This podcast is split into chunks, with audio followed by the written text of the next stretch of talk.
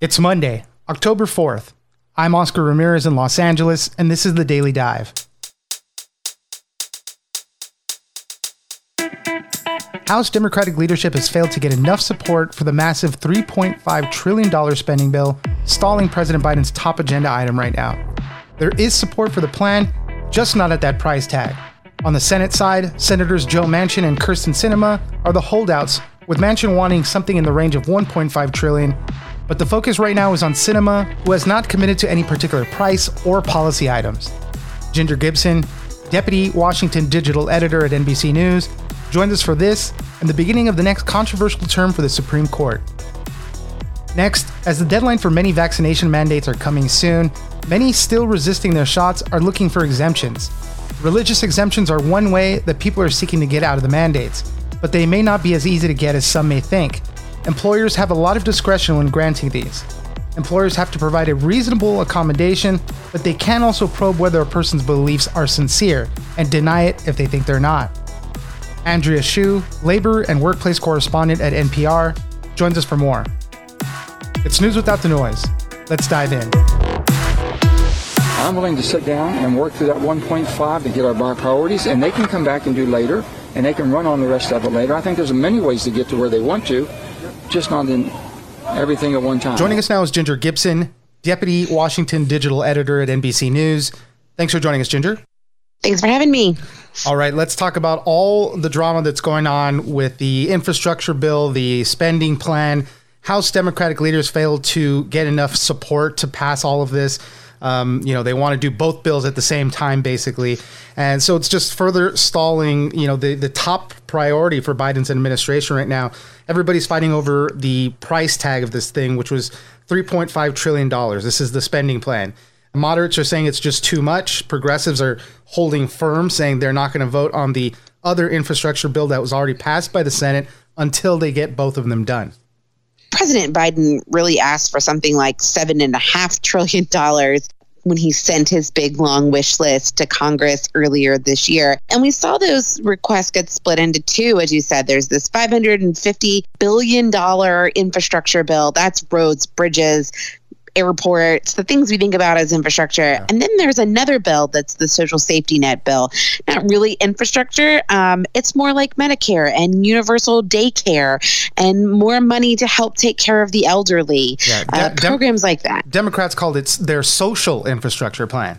Yeah, I, I, I, always think it's where they were calling it the human infrastructure bill for a while, right. and. I makes me think of the end of the Matrix. So I don't like that sure. Um, but yeah, so they've they've been it's a big wish list. That that price tag has been a moving target, right? It's gone up, it's gone down. Three and a half trillion dollars is what they've been at recently, and it looks like at the end of the day, it's going to be smaller. When Biden met with House Democrats on Friday, he sort of suggested somewhere in the like two trillion dollar ballpark, maybe a little more, maybe a little less, is what he thinks they'll ultimately end up with. Yeah, progressives are really, you know, flexing their power on this one, really holding firm and saying, you know, we're just not going to pass the other bill that was already passed by the Senate. You know, when we talk about that, uh, we're looking at Senator Joe Manchin and Kyrsten Sinema of Arizona holding that part of it up. They they think that that spending plan, the 3.5 trillion dollar one, is just way too much. Mean, this is all the sausage making, as the old cliche goes, of legislation. House Democrats think if they hold up the infrastructure bill, they can get the Senate to give them more of what they want. The Senate says you're only going to get what you get anyway. Right. Uh, so uh, just uh, do whatever you want, but know that that is not going to have any influence on us. And so we're really watching sort of the meat making happen here behind the scenes. And I think really what's important to understand is that at the end of the day, it's very likely that both bills, in some form, the 550 billion for sure, and then the other bill maybe a little bigger, smaller, ultimately are going to get passed. Um, yeah. This is just sort of the the process. And that's and that's what I've been saying. That everybody supports it. It's going to get passed some way or another, but all the fighting is still kind of going on. So Senator Joe Manchin said he wants something in the 1.5 trillion dollar range. Kyrsten Sinema, on the other hand, is a different story. Part of it is that she's not necessarily committing to a price tag. She's not really indicating specifically what policy she might be supporting. So, you know, kind of nobody knows what she wants. She says she doesn't want to talk to the media about it. She's doing all this behind closed doors and has had many meetings with the president. So, Kyrsten Sinema, the senator from Arizona, she's really sort of drawn the ire of progressives in the House who feel like she's not negotiating in good faith with them, that she's not giving them a total, and that she's just holding all of this up to maybe get some headlines. Who knows? But um, she has become sort of the last roadblock, it seems. She left Washington on Friday morning much to the ire of some Democrats who wanted her to stay and negotiate. Her office said she had a medical appointment, but we understand that she's been negotiating with the White House, with her leadership, with other folks in Congress. And so she could stop the whole thing if she wanted. And so we're waiting to see what she decides she wants and if she can accept something before the maybe the month is out. And she has a lot riding on this too. She co wrote the infrastructure bill. She co-wrote the other side of this that's being held up in the House. So, you know, there's a lot at stake for her too to get that passed. That's right. I mean, she has been involved in these talks, um, these bipartisan discussions, these big spending bills. So it's not like she's just sort of come out of nowhere to object and uh, slow things down. She has been very involved in this process, but has put a little bit of a of a speed bump in, and and is trying to get some role in deciding what goes into this legislation. We talked a lot about deadlines that Democrats are setting for themselves. Since this kind of stalled out here, is there a new deadline or just back open again? It's going to be September 27th forever, which was the deadline originally to pass the infrastructure bill. But no, they haven't. And I think that part of that is because they're still operating under the last one and they're trying to make it happen as quickly as yeah. possible. But if you've ever tried to plan your whole home budget for a year, it's not even close to spending $3.5 trillion. Right. Uh, and it can be tough. And it's hard to, to get that type of money legislation written in any amount of speed let's talk about the Supreme Court. Monday starts the new term. It's going to be a very controversial one. There's a lot of scrutiny on the court for how political things have gotten, but we're going to see things uh, action on guns, uh, religious rights, possibly affirmative, affirmative action in university admissions, and abortion. Uh, there's a law from Mississippi banning abortions after 15 weeks, and that's going to be a big one and started off uh, really getting some headlines because Justice Kavanaugh got COVID yeah, uh, right. last week. And so he's going to have to listen remotely as they return to in person arguments this week. But you're right, lots of big headline making cases we're going to see argued abortion probably being one of them. Conservative and anti abortion groups have been really hopeful that this is the court that will reverse Roe v. Wade. And that's a big question mark about whether or not this Mississippi abortion case allows them to do so. And they take the opportunity and do that. But there are other big cases. Also, we saw last week the court turn down a challenge to the, the New York City vaccine requirement for teachers. But wouldn't be surprised too if we get some COVID cases in here before the term is up as people file, you know, really press pressing challenges to some of the measures that are in place. The other interesting wrinkle, too, is Justice Stephen Breyer. He's 83 years old. There's been pressure on him to retire while Joe Biden is still president, and they can uh, uh, assign another justice there or, you know, nominate another justice. Uh, there's also going to be a report, a presidential commission on the Supreme Court is going to deliver a report next month to Biden about the court's power, possibly adding seats, possibly lit- limiting the lifetime tenures of the justices. I would be shocked, shocked if President Biden added seats to the court. I just don't see him doing that. Uh, but I think you're right. There's going to be a real drumbeat, particularly from the left, that Breyer uh, retire at the end of this term while Biden can still uh, appoint a replacement and the Senate is in Democratic hands and they could move through a nominee. Ginger Gibson, Deputy Washington Digital Editor at NBC News. Thank you very much for joining us. Thanks for having me.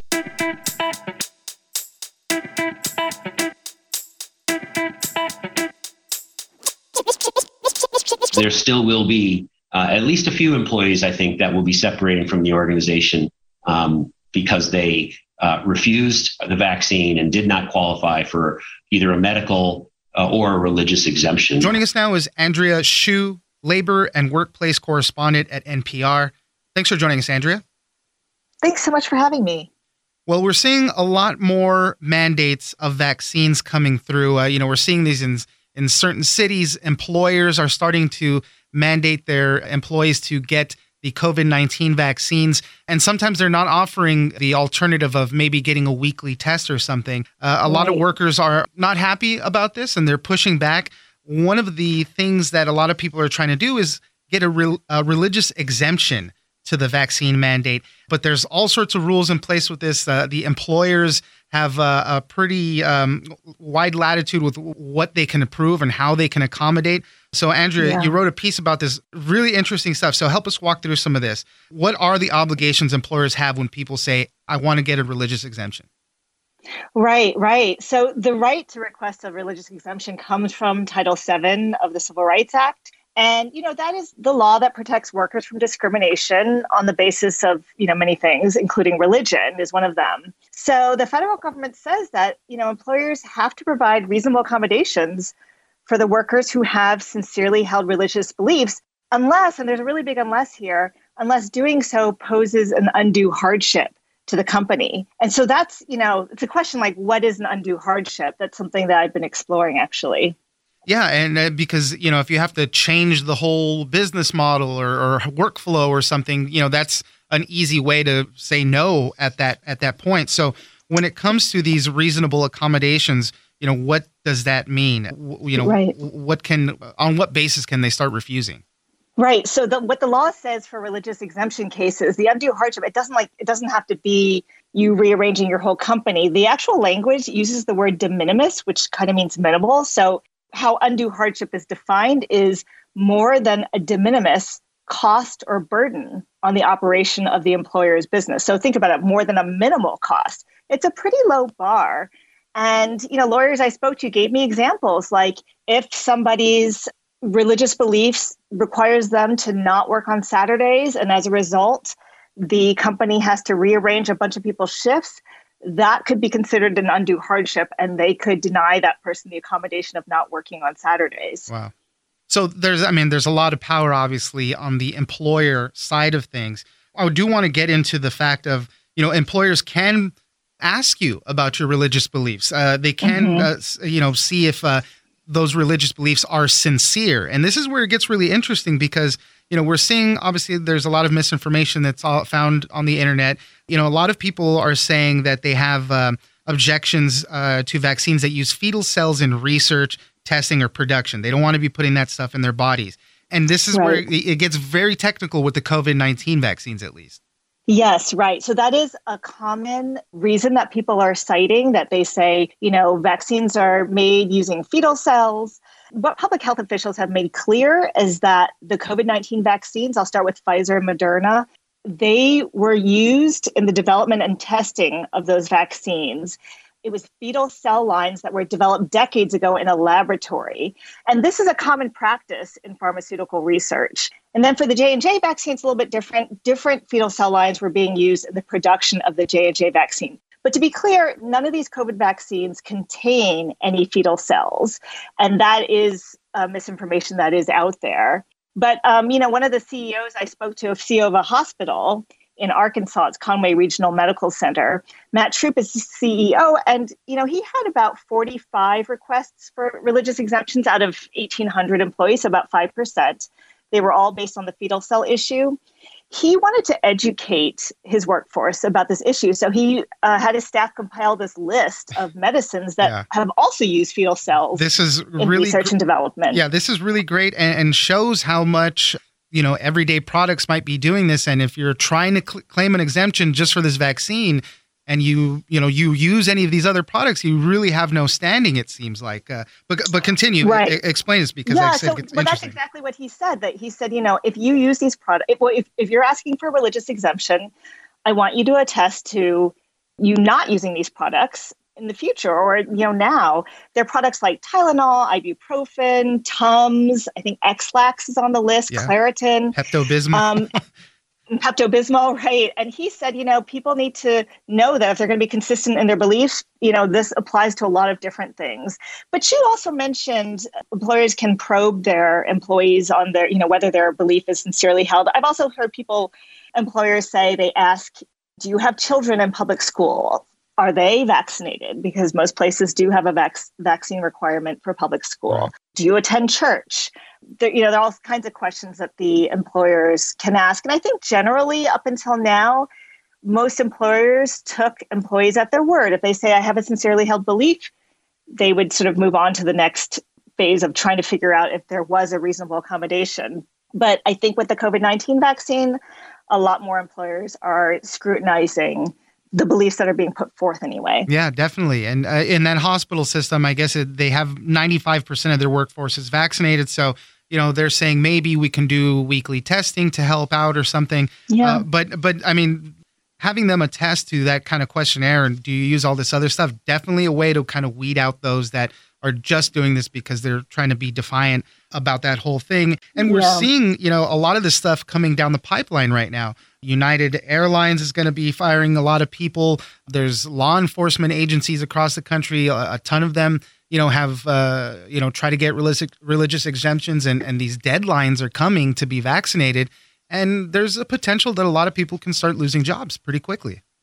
Yeah, I should note that hospital in Arkansas, they did actually grant everybody who asked for one a religious exemption, and like you said, they're going to do testing. The CEO really said this is this is really all about education, but you know we want to be respectful of people's religious beliefs. United Airlines, which you mentioned, is, is interesting. They did announce that they are starting the termination process. Those people did not actually apply for exemptions. They did not get the shots, did not apply for exemptions. Separately, I think it's roughly 2,000 people applied for exemptions. And United is still trying to figure that out right now. Some employees did sue United, saying, you know, because those people who applied for religious exemptions, and I think medical exemptions as well, United told them, we're going to put you on unpaid leave for an indefinite period of time. And some employees have sued, saying that's not a reasonable accommodation. Now, in the past, courts have upheld unpaid leave as a reasonable accommodation. They said, yes, this is something employers can offer as, you know, it is reasonable. So I'm not sure where that's going to end up, but for the time being, United says for those, you know, it's about less than 3% of their workforce who applied for these exemptions. For now, they are going to work still and they're going to try to figure it out by October 15th. Right. That's a tough one for them, right? It's like, we're not going to fire you, but you're just not going to be getting any hours. So that's going to be a really tough Right. one for them once they get there. Or any pay. And also, I think the people were told they had to pay for their own health insurance premium. So, you know, that's that's a pretty big financial Yeah. hit for people, even if it's for six months or eight months or something. when it comes to the heads of these religions and stuff, when people are uh, trying to claim these religious exemptions, does that have anything to do with it? Because we've seen Pope Francis, you know, for Catholics, obviously, you know, he's said people should go out there and get their vaccinations. Does it matter if That's the, right. the, the head of your religious organization says yes or no, one way or the other? Yeah, you know, Pope Francis said, you know, getting vaccinated is an act of love, even. It actually, when it comes down to it, it doesn't, because it's really, it's not really about what the religious institutions or leaders say. It's really about your personal belief. But it is interesting to see that, you know, even like the Christian Science Church, Christian Science generally um, counsels prayer rather than medical care. They do not have an official policy on vaccinations. They've said it's it's up to the individuals to decide. So, you know, we do see a lot of clerical leaders out there um, encouraging people to go get vaccinated. There are some, you know, heads of churches who are saying the opposite, even offering to write letters for members of their church to, you know, support their case for religious exemption. Again, that given what we've all what we've discussed so far, you know, that may or may not, you know, help your case with your employer. It kind of it's really in the employer's hands. last thing just briefly because i mentioned the misinformation online and everything. You know there's a lot of facebook groups things like that trying to share tips on how to get that religious religious exemption to succeed. You know some of them are, are charging services and uh, you know uh, we'll get somebody to sign this for you too kind of what you were just saying right now. A lot of that you know you really don't know if it's going to work. So that's Yeah, that's the other tough that's part of it. yeah Yeah, Pete, my colleague is my colleague. You know, she's the tech reporter. She's she's seen all this. She was in these Facebook groups. She saw people charging $175 for a phone consult over this.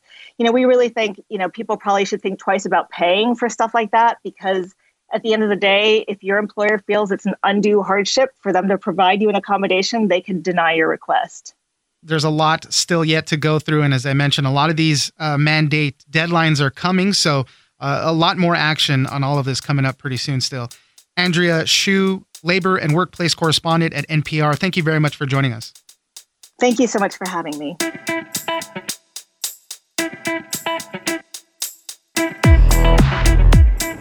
That's it for today. Join us on social media at Daily Dive Pod on both Twitter and Instagram. Leave us a comment, give us a rating, and tell us the stories that you're interested in. Follow us on iHeartRadio or subscribe wherever you get your podcast. This episode of The Daily Dive was produced by Victor Wright and engineered by Tony Sorrentino. I'm Oscar Ramirez, and this was your Daily Dive.